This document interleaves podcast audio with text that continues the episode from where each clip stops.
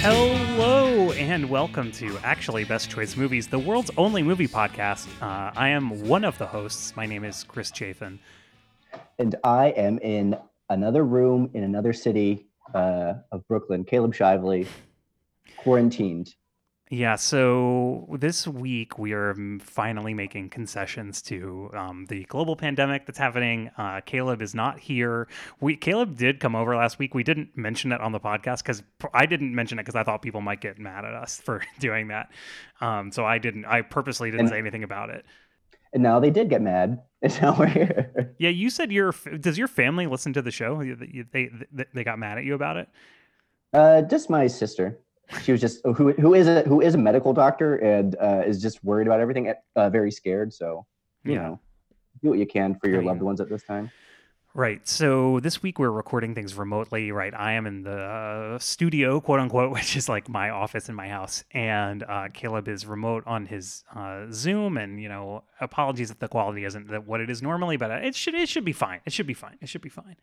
Seth Meyers and John Oliver, uh, Steve Colbert, they do Zoom. They Zoom it. So you know, Can I just tell as I get a better microphone, it'll be better.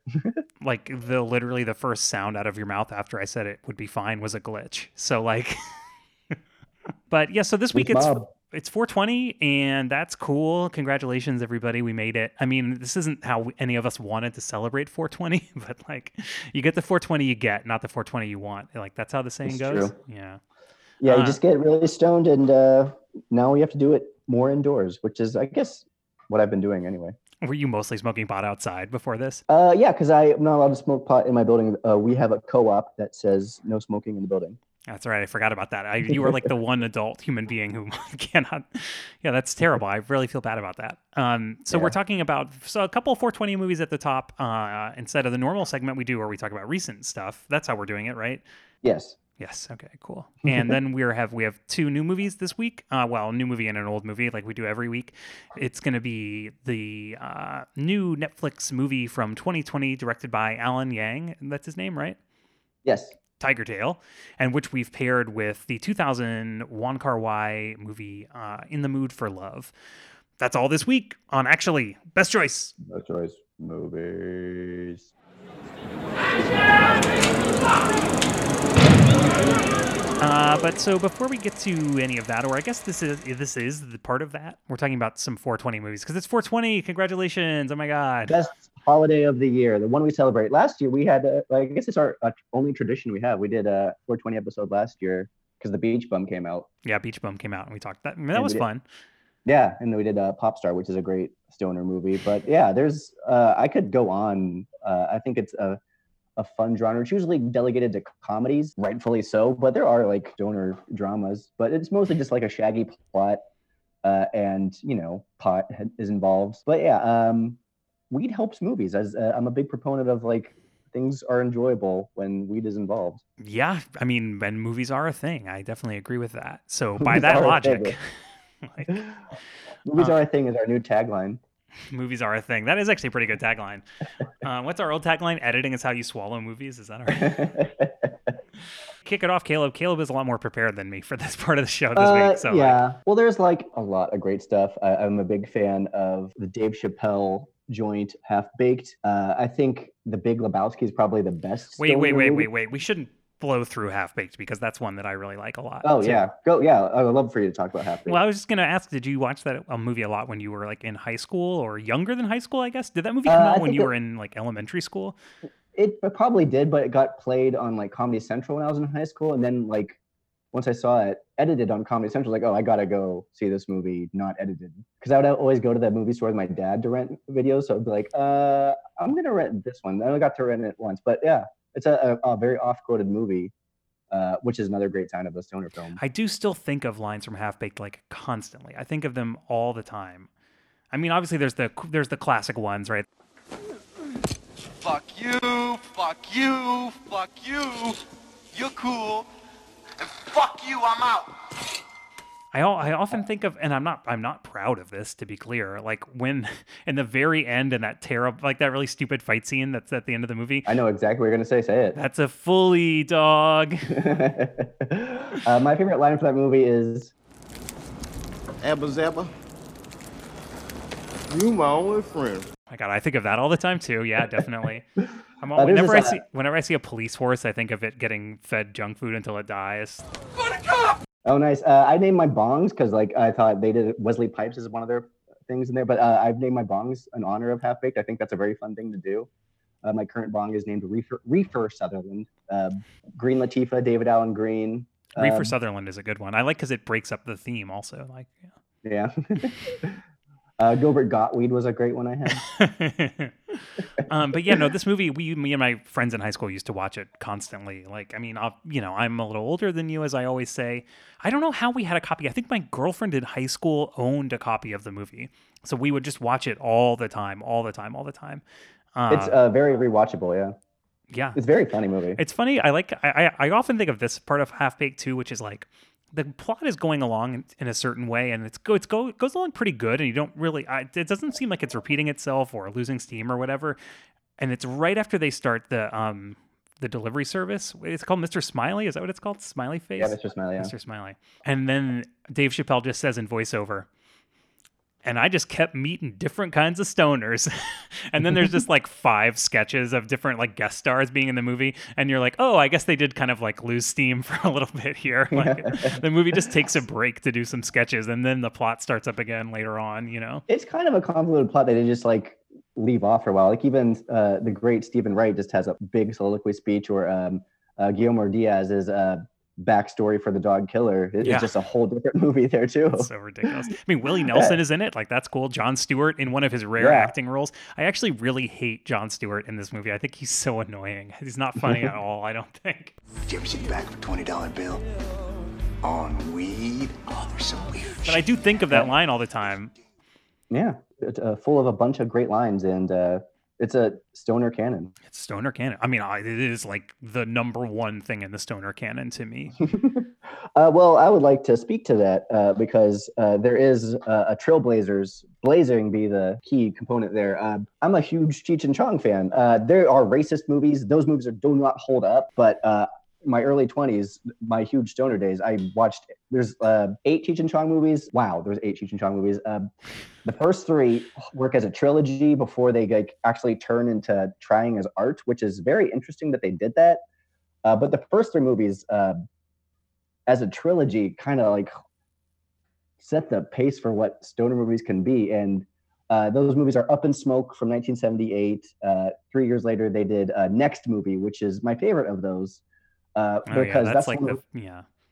that's the one where they don't try. Like still, uh, Up in Smoke was because Cheech and Chong started in the late '60s. They were hippie culture. So by 1978, they were about 10 years later. They were actually popular enough to make a movie. They they were Grammy winning. They sold tons of albums. Like, okay, guys, you could finally have a movie. I love Up in Smoke. Stacy Keach is amazing in it. P.T. Anderson cites Up in Smoke as an influence on Inherent Vice, which I always think is crazy. But it's just that shaggy, loose plot. Uh, but next movie I thought was better. Uh, it's in the beauty of not trying. It's more pure stonery in that sense. Cheech, uh, the character who he is, Cheech, uh, is not goes away for the part part of the movie, and it's just another character Cheech Marin plays who's just an even more stoner than he is. Uh, it also introduces uh, a young Pee Wee Herman is in it. It's Paul Reubens plays a bellhop, and then they show him doing stand up, and he's doing stand up as Pee Wee. There's a lot of fun dialogue in it. All these movies, the dialogue is really, really good. This is a line from next movie I think about a lot. Man, if he had two brains, one of them would be lonesome. Ridiculous. It's pretty good. It's pretty good. Yeah. Uh, and the movie, that next movie doesn't really end. The ending of the movie is they turn into spaceships. Like they get their high, they get take special weed in the other spaceships. I mean, that sounds like a great ending to me. I Yeah. don't know what you're talking about. That's a perfect ending. Yeah. That's and how uh, all movies third- should end. all movies should end with the characters getting so high they turn into spaceships. And then there was um, uh, Titanic, movie. uh, Sure. Million Dollar Baby, uh, Citizen Kane. That's how all these movies should end. Uh, and then there was Nice Dreams, which also brought in uh, Paul Reubens again. He's a this time he does more coke. He's a mental patient. And Stacy Keach is in this one again. He plays the same character as in Up in Smoke. And his arc is that he thinks he's slowly turning into a lizard. and by the end of the movie, he actually is a lizard. These are Cheech and Chong movies. And then I don't hate the other ones, but they didn't have weed. Like Corsican Brothers was rated PG, was a PG movie about like a based off of a poem that they made into a movie. uh, Still Smoking is actually kind of uh, actually probably the best film wise because it is like self reflective about their arc of celebrity and uh, it, but it stops the plot just to have be more stand up based. So like they actually like okay we good we're fully up. But um, Chong directed that one himself. Tommy Chong directed that himself.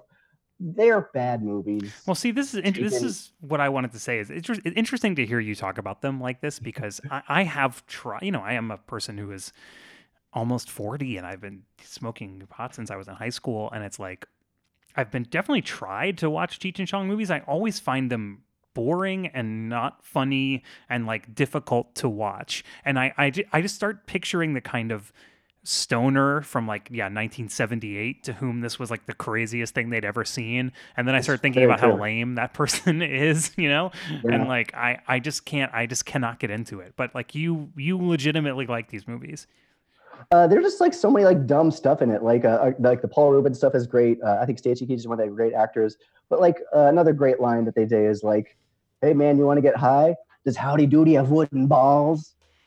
Um, i don't think i don't think that's a great line that's not a great well, come on i mean I- what a it cracks me up. I mean, you're high watching this shit. You don't expect so, to hear yeah. oh, Howdy Doody's balls. Uh, I mean, Up in Smoke start, starts off with them hitchhiking. He picks them up, and uh, they actually smoke dog shit because they their weed fell into dog shit. Uh, it's just like these really loose plots and like just jokes. Uh, I don't know. Then there, a lot of those jokes turn into just like racist stereotypes too, which is very unfortunate, and that's why I I don't recommend these movies as much. But they are like I don't know. It's a little canon, just like set the archetype for stoner for what 20, 30 years. I mean, that is true. I mean, they were the only st- explicitly stoner media for like a long time.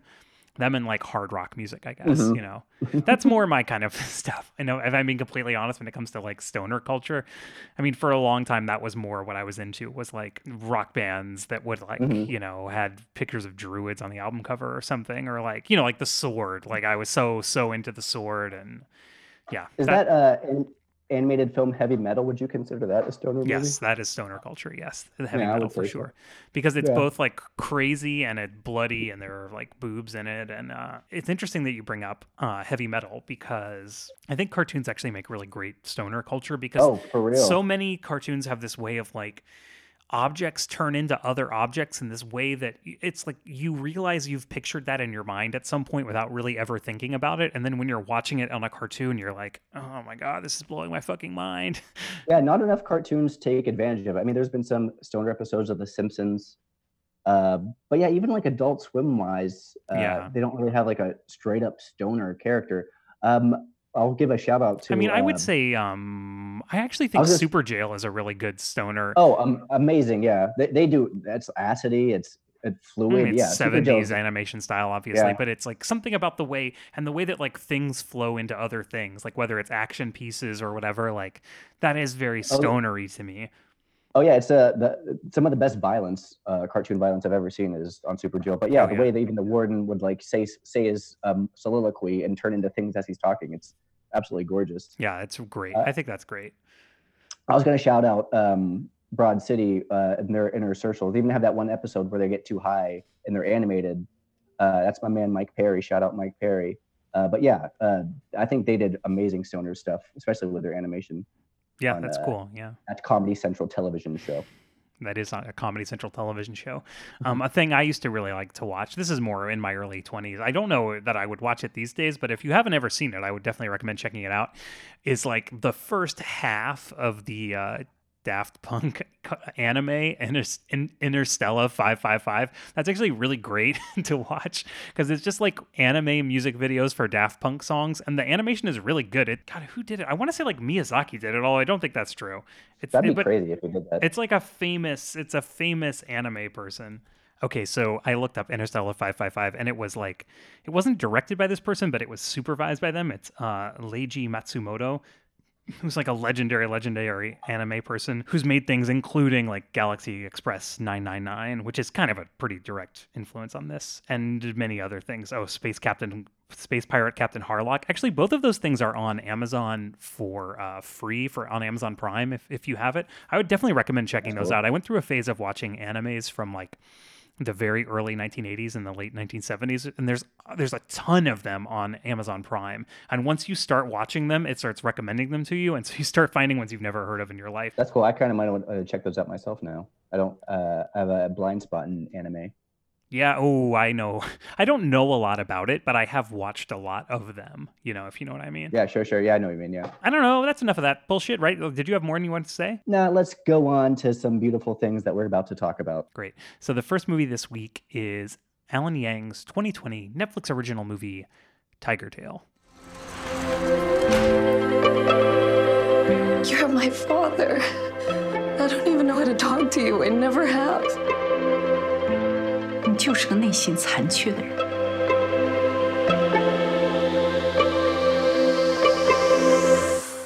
There are many things I never told you.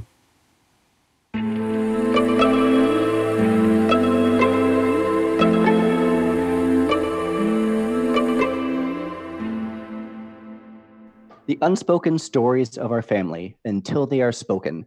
Tiger Tail is a story about the emotional consequences, both of the long lasting and from the direct hardships of being an immigrant. Written, directed, produced by Alan Yang, who won an Emmy for Master of None, as well as a longtime writer producer of Parks and Rec. This is the story of Pin Ju, a Taiwanese immigrant looking back on his life and decision to come to the US through flashbacks, while his adult daughter struggles to connect with him emotionally. Uh, poignant through nuance, Tiger Tail takes side view approach to themes of candor, loneliness, what it, and what it means to be strong. Uh, many immigrant stories are about the uh, quote American dream, but this movie succeeds when it is grounded most in authenticity, allowing these emotions to ring true. Chris, what did white people think of this oh my movie? God. Wow, Caleb. wow. I don't know. I'm not white. I don't know what you think. wow. Well, well, you know, mm, we could talk about it. Um, what did I think about Tiger Tail? Well, um, I watched it one night with Catherine. A lot of times when I watch movies for this show, Catherine will fall asleep. And this movie, I was starting it, and I was kind of, I somehow we were talking, and it was, I was like, well, you don't have to go to sleep. You can stay up and watch this movie, and which it seemed like had not occurred to her. And so she watched it and was, she made her very sad, and she was riveted and stayed awake until like 11:30 at night, which she like never ever does. Um, Wow. So she liked it a lot. Um, I thought it was good. I thought it was. I thought it was uneven. I would say, like, Mhm. um, definitely like I thought some of the performances in the movie were not very strong, and it, The like, daughter. the daughter is not very good. Yeah, she Yeah, drags she drags down the movie a little bit. Um, and but I do think that some of the scenes are like very true and interesting. And I, I described it to someone as like, why is my dad such a weirdo? An investigation. Like yeah. that sort of seems like the animating idea of this movie is like Alan Yang having a distant 60 year old father and thinking like, what the fuck happened to this person to make them this way? And that is the movie Tiger Tail. he did base it off of uh, his own father's experience. Uh, obviously, took some liberties, uh, but yeah, I do uh, like.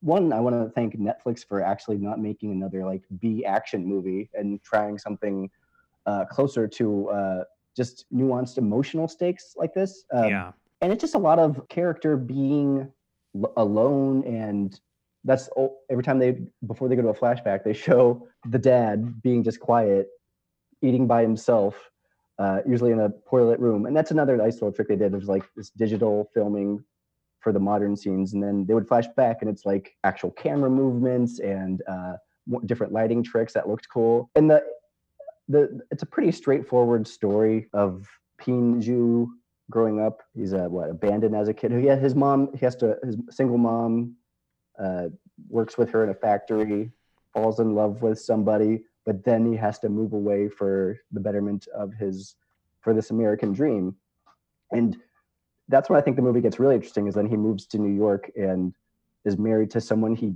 barely knows and doesn't really want to talk to. Like I don't really, you don't really see that in movies. I think that's very interesting. It's very interesting, yeah. So yeah, uh, the movie it it's obviously has very artful ambitions. Like Alan Yang obviously has put his entire heart and soul into trying to make a very beautiful film, and there are some shots of the movie which are fantastic. Specifically, I would say where the movie opens and then returns to several times, which is this rice field in uh, Yes. Taiwan, where the movie is begins and uh, then returns to at some point. Um, and it's kind of a little bit about Taiwanese history, and it's about you know there's almost a little bit of like it starts off as Days of Heaven because we've got this little kid in this big field of rice, and it's a faraway shot. It's this beautiful green rice shoots as far as the eye can see. The kid's running, and it's. I mean, I was very, very hopeful about the film from this opening scene. I was like, "Oh wow, this is beautiful," and like, there's a little bit of voiceover, but it's it's not too much. I mean, it is very Days of Heaven, right? Um, And I was like, "Oh, I'm very excited about this movie." And then it sort of moves into uh, almost like Inglourious Basterds for a second because he's living with his grandmother, but there's something going on in Taiwanese history where you're not allowed to move to a different house, and so he's hiding under the floorboards, and there's shots from his point of view through the floorboards as like. Uh, Taiwanese soldiers come because the the Kuomintang has taken over the country, and you know it's it's like a whole thing, right? Um, so that's very interesting. But even within those scenes, I think you see a little bit of the the problems that the movie has a little bit. Not to be too critical, because I do think at, at heart it's like a pretty good movie. Um, Yeah, it- yeah. It's like you don't exactly know what's happening and there's like it, it's almost like there's too much specificity and not enough information at the same time like you're like they tell you about the Kuomintang but also you just kind of you're like wait why is he why is this going on and you know what is happening and yeah. um, I mean, it's it's a big thing to try to be like this epic movie that spans generations, which this movie goes does span several ge- generations like that. But as a green director, like this is his uh, first directing film. Like he's directed episodes of Good Place, which is great. uh, but uh, as like, and this is a complete 180 from those from NBC Thursday night sitcoms. So Yeah. to like try and bite that off is like a big ask, and he does admirable at it. I think, yeah, the um, early stuff when he's a kid is kind of hard, and he even does um, a movie we're about to talk about next, in the mood for love. Uh, he does a lot of that inspiration for Oh, the uh, middle middle part where it's like a lot of song cues. I liked Uh, the middle. I liked that. th- I liked until they leave Taiwan. I actually thought everything up until they moved to New York was actually pretty great, and I really liked it. Um, because we we then cut to him being a little bit older, and he's like working at a factory with his mom, and he's going out and dancing to rock and roll music at uh, what was that? Like a fast food restaurant or something? It's It's like, a bar down the street. it's like a bar down the street, but the interior of it looks like a McDonald's or something. Yeah. and I'm sure that's like intentional. I'm sure that's what those places were like. You I think know? they do eat at McDonald's later on in the film. They do. Uh, well, it's like some kind of weird fast food place, yeah. But then, and then it's like he's it has this beautiful romance with this girl that he met as a child, and then they're they're doing all sorts of wild and crazy things. You know, they're like running out on restaurant bills, and Oh yeah, talk about Otis Redding uh, in the river and whistling. Yeah, and they they sing sitting on the dock of the bay together, and they've been speaking only in like Mandarin and Taiwanese up to this point. Uh, and then they sing sitting on the dock of the bay, which is kind of funny. It's kind of it's funny in that way of like when somebody wants to wants to make a piece of culture that you think of as being like so common as to being almost like trite and like who gives a shit about this, but to really make you feel what someone would have felt when it was new, and that's a Mhm. really hard thing to do. You know, I wouldn't Yeah, say yeah. I did kind of like the New York stuff because it is like, oh, I have no job. I'm going to work at a bodega, and that's his job. And they just montage that. Uh, a lot of opening shut, opening shut. Uh, and then uh, the, the nice little trick that I liked uh, every time we would go back to his uh, apartment uh, where his uh, quiet wife, who has no friends, lives, uh, there would be like a little bit more furniture each time till like eventually it's like they have a like a player piano type synth thing that's just yeah. keeping Oh, and uh, first we see them get the player piano and they're, or it's like a little keyboard and they're very excited. Or he he's excited. He's like, I thought we could learn the piano together. mhm. And then the next time you see it, the like the cover is on it and there's a bunch of books piled on top of it. Like that that's a good touch. Like that that's good filmmaking, Mhm. right? And they do a good job of just being uh, throughout the whole time setting you up for the eventual failures because uh, movie starts it's a flashback movie so we know that he's divorced when we first meet him so uh, it does a good job of just like oh yeah this of course this marriage wasn't going to work out which is great because i think the best the acting a, a great performance is uh, carried by uh, Tzi Ma uh, uh, as the older Pinju. I think he's incredible in he's this great. movie. Well, it's, Uh, he's he- almost so good. It's like, but he's not getting anything back from his scene partners. That it's like it, it it's, it's kind of weird actually. The scenes with him, it's very unfortunate. It is definition stoic, yeah. Uh, especially with his daughter, who has to like d- does have to act against it, and it, and she just crumbles. Uh, it doesn't really like it's not believable, but he's so like a stoic guy. Uh, and he Tzi Ma, who uh, was great in The Farewell from last year, is also uh, in tons of stuff. Like he's in Silicon Valley and uh, Veep. He was in uh, uh, he was in Rush Hour one and three, but not two.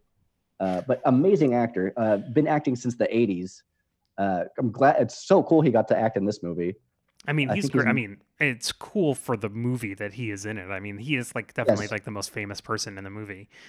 Um, Uh, he just uh, it's like a he just portrays this loneliness, uh, and then we see the history of be of why the loneliness exists, uh, and so it's like almost a quiet judgment that is behind his loneliness. It just makes this like would be a harsh character as he's like a, a mean dad. Like there's a part where he t- talks to his daughter uh, when da- his daughter's like uh, a ten year old playing the piano. oh, and tells yeah. her crying is for the weak.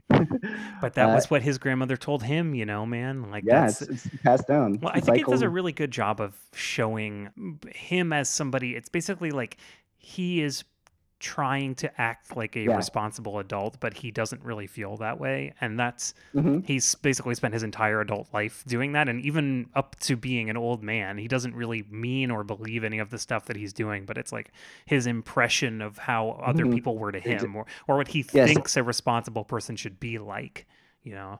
and I think that makes him a tragic figure more than anything. Oh, yeah. that this past is haunting him. Uh, and I think uh, to bring that much nuance to this stoic of a guy is like, wow, I can't believe I, I, I'm feeling this. Yeah, it's very, very good. Uh, and then he does, uh, to get a little bit of spoiler, but yeah, towards the, the ending of the movie uh, is when there's more reconciliation between him and his daughter.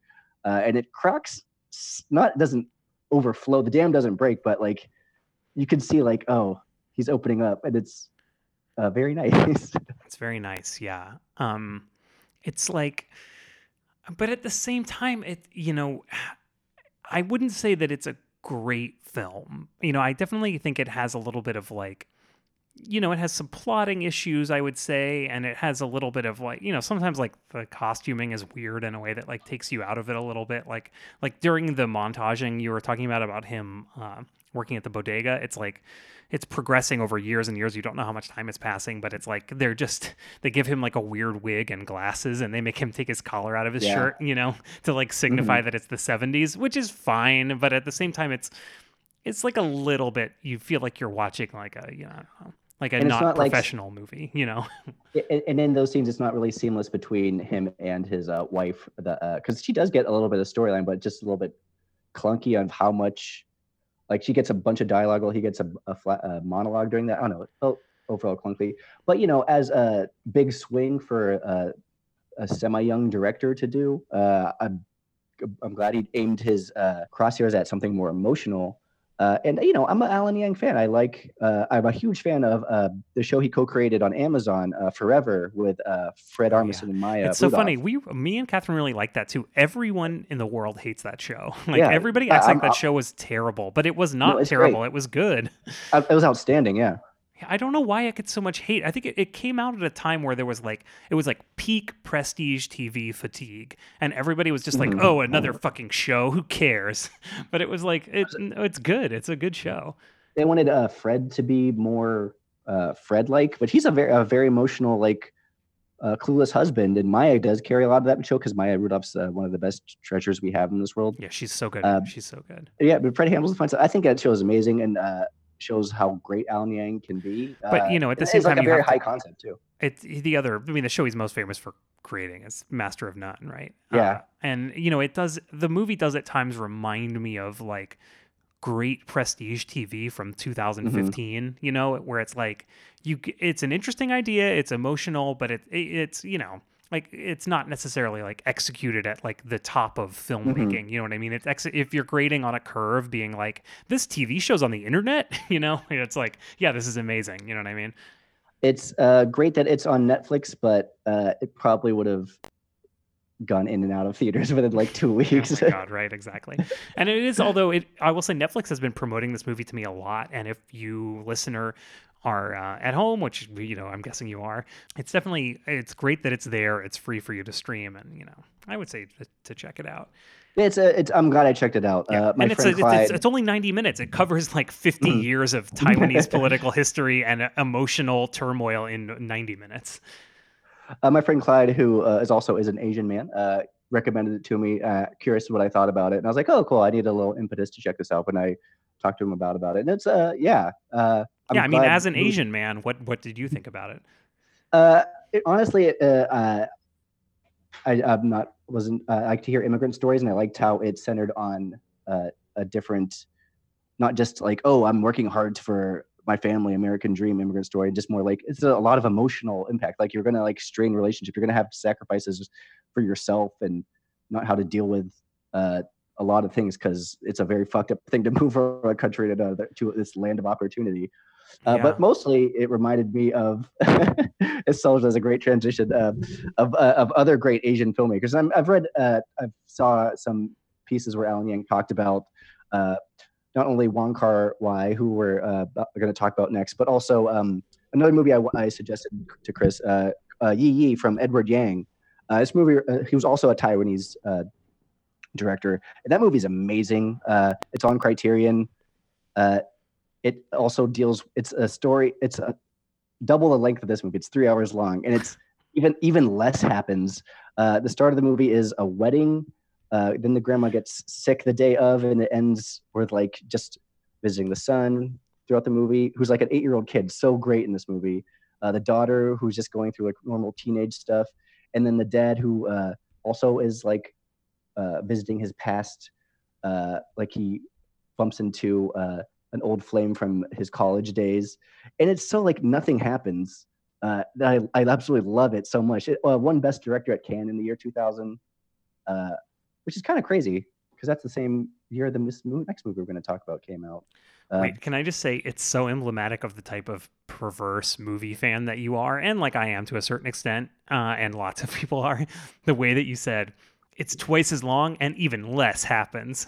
yeah, it's so good. like it was the fucking coolest thing in the world. hey, you're quarantined. You have three hours to spare if you have Criterion Channel, which Yeah. is an amazing thing. Congratulations on one year Criterion Channel. Oh yeah, Um, congratulations! I, I did you get that thing where they were like, "Hey, thanks for being a charter subscriber. We want to offer you a special gift, ten dollars off in the merchandise in the merch shop." And I was no, like, that's sick. "All right, fuck off, Criterion Channel." I mean, I'm glad to support it, but like, I don't need a hat like a uh, Criterion hoodie or whatever. So speaking of throwing money at things, and that actually doesn't work at all. Um, the next movie where we're going to talk about is uh, 2000s In the Mood for Love.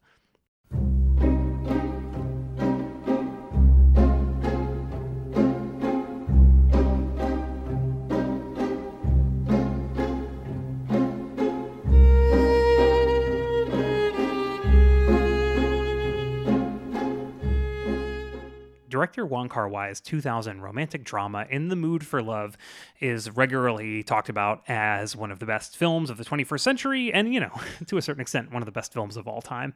Uh, it's a lushly realized, superbly acted, deeply felt, and like extremely beautiful to look at movie. Um, there's been so much writing about this film. I mean, it's one of these movies. Like I remember when I was in college and studying film, like it was one of the, you know, you talk about the color theory in in the mood for love, and you talk about the, you know, the shot selection in the, in the mood for love, and you talk about the music use in in the mood for love. Like it's just it's just a, all almost a perfectly made film, right? Released in 2000, it mostly takes place during Hong Kong in the 1960s, which it portrays as being a conservative, crowded, and also extremely stylish uh, place. The plot follows Chow Mu Wan or Mo Wan, uh, that's Tony Leung, who's a journalist who rents a room, like one room inside of an apartment on the same day that another uh, husband and wife are moving into a room in the next door apartment that's uh Sue it's you know I copied this off of Wikipedia and it says her name is I Sue call her Sue. yeah, but isn't her name Mrs. What, what is it they keep calling her? Mrs. Chan. Chang. Mrs. Chang. Yeah, Chan, yeah. Mrs. Chan. Yeah. Uh, so that's Maggie Cheung. Uh, she's a secretary from a shipping company and she's like yeah right. So she moves in with her husband and he moves in with his wife and they're basically it's they don't really ever explain this living situation but the, as best as i can understand it's like there are two big families who actually own these apartments that are next door to each other and they're really good friends and each of them has rented out a room in their apartment room, yeah. and then so this husband and wife pairs have moved in well so the spouses of our main characters are often off traveling leaving our main characters uh, alone and lonely in uh, Hong Kong, and we the movie spends a lot of time. and again this is also a short movie. It's only ninety minutes, but it spends a lot of time showing them being lonely and doing you know lonely things the way lonely people do them, and and also like refusing other people's company. They're constantly like refusing invitations to do things in order to like walk around and be lonely, which is really interesting to me and it's something you don't often see portrayed in film. Um, but then they, through circumstances, begin spending more time together and they develop feelings for each other. And it's there's this deeply felt love story between the two of them, which is, you know, ultimately tragic. Spoiler alert. Like, I'm sure you can tell from the first fucking frame. I mean, this is, I think it's absolutely, absolutely a classic film. Uh, Caleb, what did you think about this movie? It's a profound work. Uh, it's absolutely should live on. It's uh, I, uh, it's on, on so many best of lists. Uh, it's probably the best movie of the. I don't know. It was year 2000. I, we haven't made a better movie since then.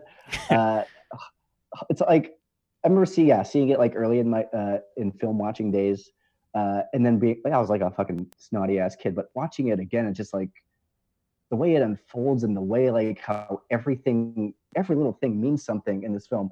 Uh, visually stunning, and then he tackles uh, a movie about love, love in the all-encompassing sense, uh, platonic, the loss of love, uh, the nostalgia of love, how love can hurt, how love can be a saving grace, but really about these two people are there because their spouses are cheating on each other and they refuse to cheat with each other. So it's also about how love is loyalty and confusing.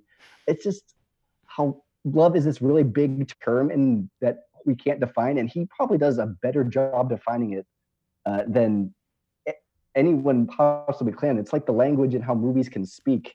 It's I mean, absolutely it's a beautiful. brilliant film. I mean, there's a scene late in the movie where the two characters just like briefly hold hands and you're just like oh my god it's so Yeah. meaningful and you just you feel it i mean you just feel it immediately seeing what's happening i mean you have to say the performances in this film are are amazing i mean Oh, good lord! obviously i don't you know speak mandarin although i do speak a little mandarin it was reminding me of the mandarin that i know you it's one of those movies where the the power of the performance transcends the words that are being spoken Mm-hmm. you can just just by the way uh, people move and by the way they look at each other and Yeah. you know when also of course by the you know tone of their voice or whatever but like it communicates so much information yeah, this I don't know. His framing in this movie is absolutely insane. Like he would do off-frame stuff. I mean, like Uh, basically he everything is like not. It's not. You don't see Mrs. Chan like in a head-on shot until about forty minutes into the movie. I think. Oh yeah, Otherwise, it's like through Uh, a doorway, or it's like through a piece of glass. It's like reflected in Yeah, he- something, or you know. he blurs the foreground, or uh, he has part. Yeah, the screen, half the screen's partially blocked by something. Uh, a lot of it in the early going is uh, just as people are walking down like hallways and stuff. It's just the walls are like creating frames Yeah. for a person in the center. It's absolutely gorgeous. Uh, and uh, and especially early in the film, it's just all uh, these one characters, uh, uh, Maggie Cheung and Tony Leung's characters. It's just all of them uh, in in intimate moments too, especially with this cramped framework. It's very voyeuristic, uh, Yeah. and especially he like keeps that tone going, so it feels like you're spying on these people who don't want to be together but just are together. and who also are like conscious about being spied on by a certain point in the movie. yeah. You know, yeah. There's a great sequence where again they are not having sex. Like, do, do they never have sex in this whole movie, or No, even never. kiss? Like they don't even No. kiss, right? no, Yeah, which Yeah, is crazy. uh, but so they're together in his bedroom, and um, the neighbor families come over to play mahjong, and they end up being stuck there for like a full 24 hours because she doesn't want to leave and let them know that she was in his bedroom. And so they just stay. He like goes out and gets them food, Mm-hmm. and they end up like she sleeps the whole night, and then like they have spend the whole next day in the bedroom.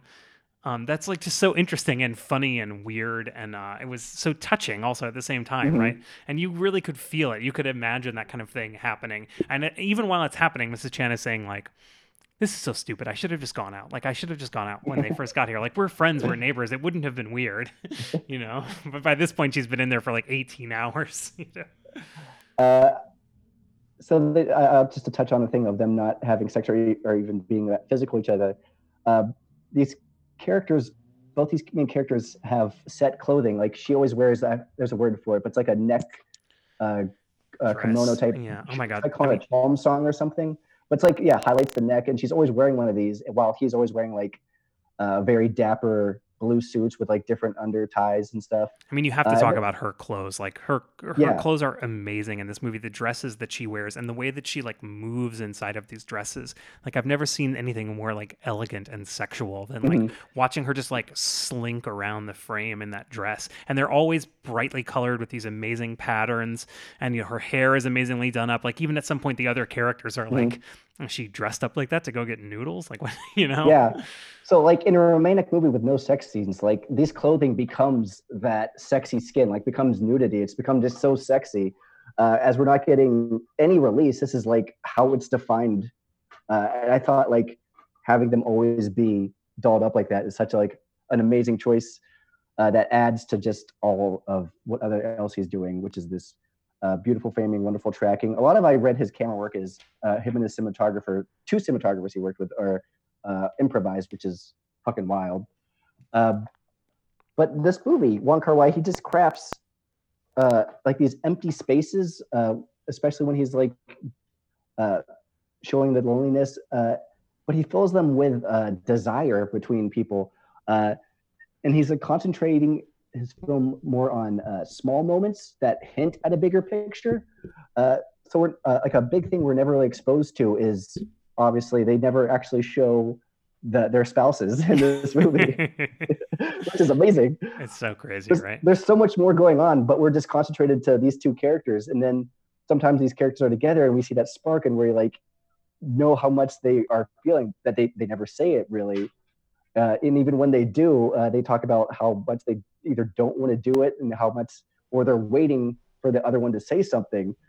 Um, so I don't know. It's just this It's just an this- amazing fucking movie, right? I mean, to present this idea of like this big uh, t- this abstract idea of love and to try and define it to to have these two characters that are in love and not explore that actual emotion of love it, it- it's what you said earlier it takes such a trust between director and actors uh, it's about showing tension and less of uh, you're not as uh, audience members we're not much as seeing ourselves like we're like oh i get that in the character we're more of just empathizing with these characters being like i want you to do this uh, as if they're real people in our lives it's yeah, yeah, yeah.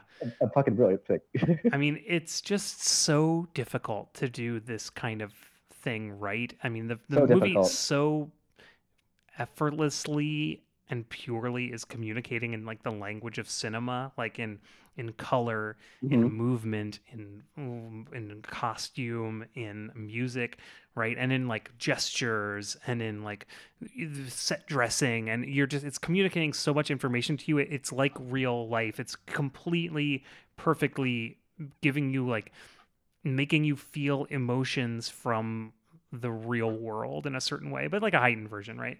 And, and obviously, there's so so many movies that are attempting to do this kind of thing, and and when you don't pull it off, it's like it just can seem very like I don't know, on the Yeah. nose, hacky, right? Like, I mean, I will say, like, you know, it, it's like they say, don't have your picture taken next to like a supermodel. Like, you know, watching this movie and watching Tiger Tail, you can't help but think like, oh, this is, you know, In the Mood for Love is like done perfectly, and Tiger. Tail is like giving it its best shot. You know, like, tiger tail's like oh i like these movies too a guy like us who likes this movie uh, as everyone should uh, yeah we did very much alan yang a disservice by Yeah. talking about these two movies which we just spoiled our uh, ending uh, for it which is well, we hadn't middle of this discussed it ahead of time, so like, but No, yeah, we we both knew.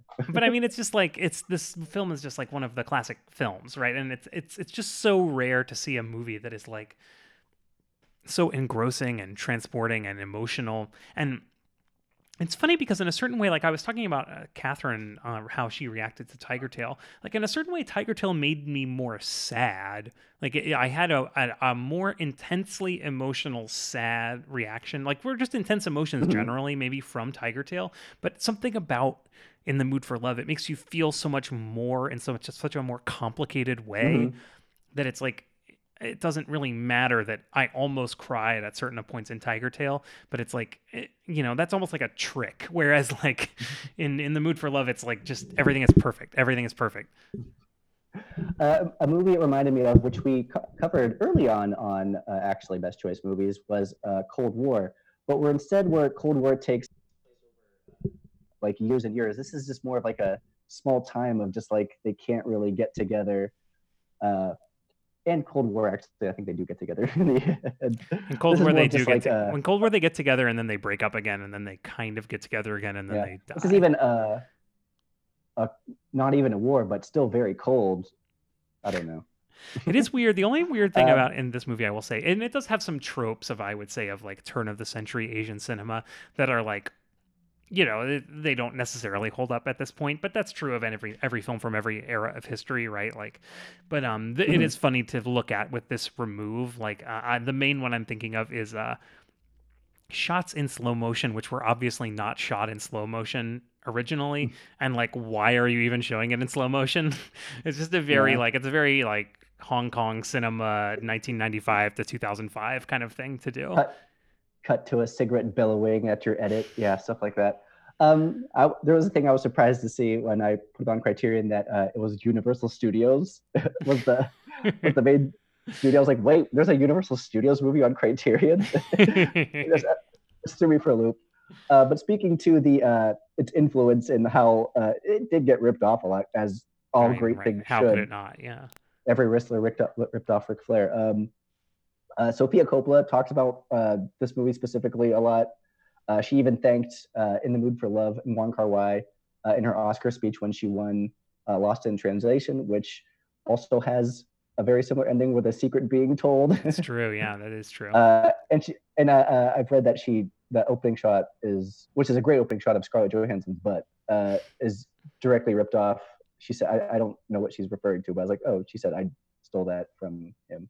Oh, which is- interesting Uh, a very, uh, as a person who's a millennial, was a teenager when Lost in Translation came out. That was a big movie. It had Bill Murray. It had Bill Murray not being as funny. it's a big movie for me i love how you went from talking about scarlett johansson's butt to saying like and as a teenage boy this was a very important movie for me yeah we get it we get it why it was an important movie to you caleb Sure, sure. Um, so I don't know. You want to say, Caleb? Like, let's say if you didn't pick which of these movies you liked better, you had to tragically never speak to your true love ever again. Uh, I would, I would recommend Tiger Tail to people just because uh, it's a different movie on Netflix, and as people, as we have more movies and movies to watch, we're becoming, I don't know, a little bit uh, more repetitive in our filmmaking, and it, it does stand out uh, as a modern, a 2020 film in the sense that it's trying to aim, it's aiming for something uh, more emotional, resonant, but of 100% every time in the mood for love, I. Rewatching it, I was like, why don't I ever talk? I talk about this movie as much as I just like as it deserves. It's an absolute masterpiece. It's one of the greatest movies uh, we'll see in our lives. yeah, I mean, I gotta agree with you there I, I, on both parts of those. Like, if you are on, you know, you have Netflix, like you're locked in your house. This movie is only 90 minutes, which is like barely longer than an episode of television, right? Like, it, definitely check out Tiger Tail. Like, give it a watch. It's definitely worth watching. It's not perfect, but it's pretty good. But if we're gonna say like which of these movies is better, I mean, right? It's like one of the most perfectly realized films of all time in the mood for love like yes it's much much better um but you know and i would say the other way that we construct the show is to say here is a movie and here is a movie that had an influence on it that you can think about in interesting ways and i, I think maybe that's a more charitable way to look at this pairing is to say like yeah, definitely. In the Mood for Love is a massively influential film, and you can very much see its imprint in Tiger Tail, especially in the early sequences.